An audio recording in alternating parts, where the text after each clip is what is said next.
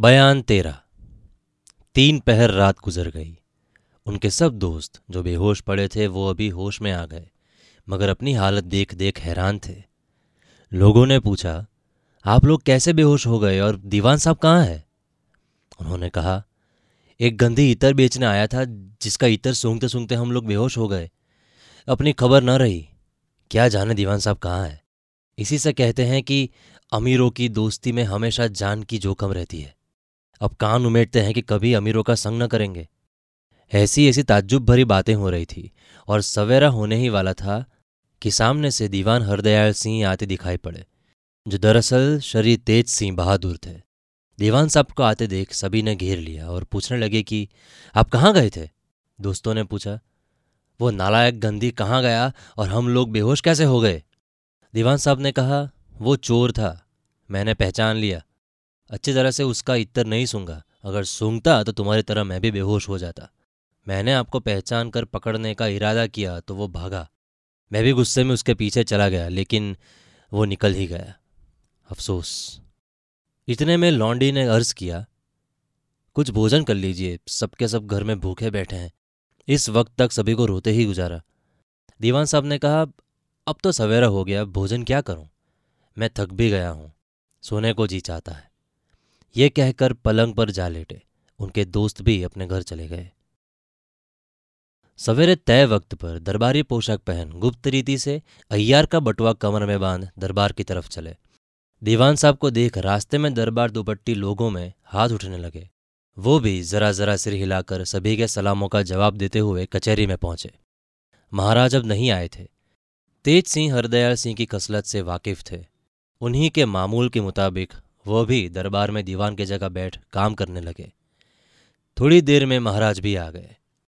दरबार में मौका पाकर हरदयाल सिंह धीरे धीरे अर्ज़ करने लगे।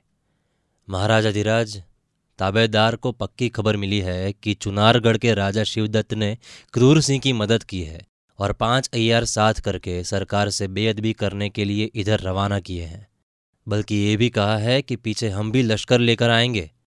इस वक्त बड़ी मुसीबत आन पड़ी है। क्योंकि सरकार में आजकल कोई अयार नहीं।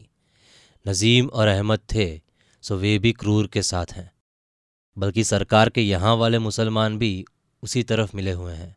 आजकल वो अय्यार ज़रूर सूरत बदल कर शहर में घूमते होंगे और बदमाशी की फ़िक्र करते होंगे। महाराज जैसी ने कहा, ठीक है, मुसलमानों का रंग हम भी बेडब देखते हैं। फिर तुमने क्या बंदोबस्त किया? धीरे धीरे महाराज और दीवान की बातें हो रही थी कि इतने में दीवान साहब की निगाह एक चौबदार पर पड़ी, जो दरबार में खड़ा छिपे निगाहों से चारों तरफ़ देख रहा था। वे गौर से उसकी तरफ़ देखने लगे। दीवान साहब को गौर से देखते हुए पा, वो चौबदार चौकन्ना हो गया और कुछ संभल गया। बात छोड़ कड़क के दीवान साहब ने कहा, पकड़ो उस चौबदार को। हुक्म पाते ही लोग उसकी तरफ़ बढ़े, लेकिन वो सिर पर पैर रखकर ऐसा भागा कि किसी के हाथ न लगा। तेज सिंह चाहते तो उस अय्यार को जो चौबदार बन के आया था, पकड़ लेते। मगर इनको सब काम, बल्कि उठना बैठना भी, उसी तरह से करना था, जैसा हरदयाल सिंह करते थे। इसलिए वो अपनी जगह से न उठे। वो अय्यार भाग गया, जो चौबदार बना हुआ था। जो लोग पकड़ने गए थे, वापस आ गए। दीवान साहब ने कहा, महाराज, देखिए, जो मैंने अर्ज़ किया था और जिस बात का मुझको डर था, वो ठीक निकली। महाराज को यह तमाशा देखकर खौफ हुआ, बल्कि दरबार दरखास्त कर दीवान को साथ ले तकलिया में चले गए। अब बैठे तो हरदयाल ने पूछा, क्यों जी, अब क्या करना चाहिए? उस दुष्ट क्रूर ने तो एक बड़े भाई को हमारा दुश्मन बनाकर उभारा है। महाराज शिवदत्त की बराबरी हम किसी तरह भी नहीं कर सकते।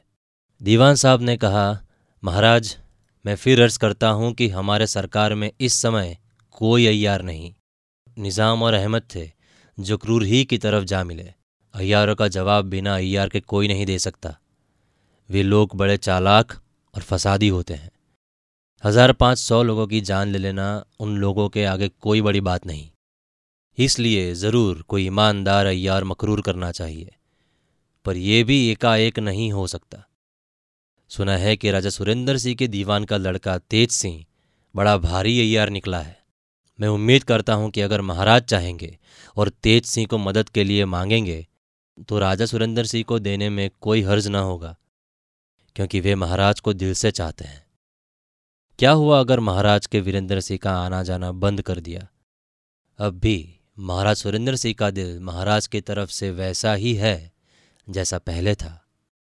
हरदयाल की बात सुन के थोड़ी देर महाराज गौर करते रहे, फिर बोले, तुम्हारा कहना ठीक है। सुरेंद्र और उनका लड़का वीरेंद्र सिंह दोनों बड़े चालाक हैं। इसमें कुछ शक नहीं है कि वीरेंद्र सिंह वीर हैं और राजनीति भी अच्छी तरह जानते हैं।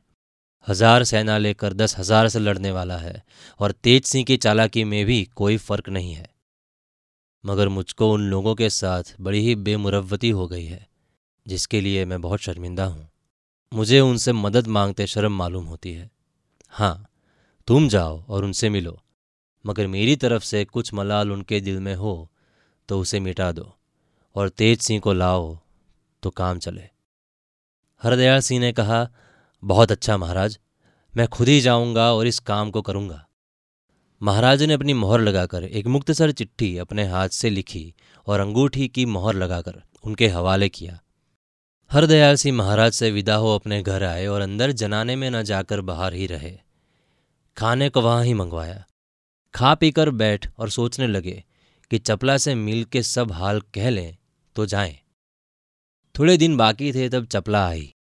एकांत में ले जाकर हरदयाल सिंह ने सब हाल कहा और वो चिट्ठी भी दिखाई जो महाराज ने लिख दी थी।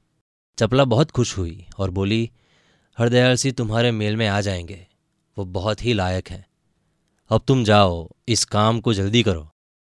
चपला तेज सिंह की चालाकी की तारीफ़ करने लगी। अब वीरेंद्र सिंह से मुलाकात होगी, ये उम्मीद दिल में हुई। नकली हरदयाल सिंह नौगढ़ की तरफ़ रवाना हुए। रास्ते में अपनी सूरत असली बना ली।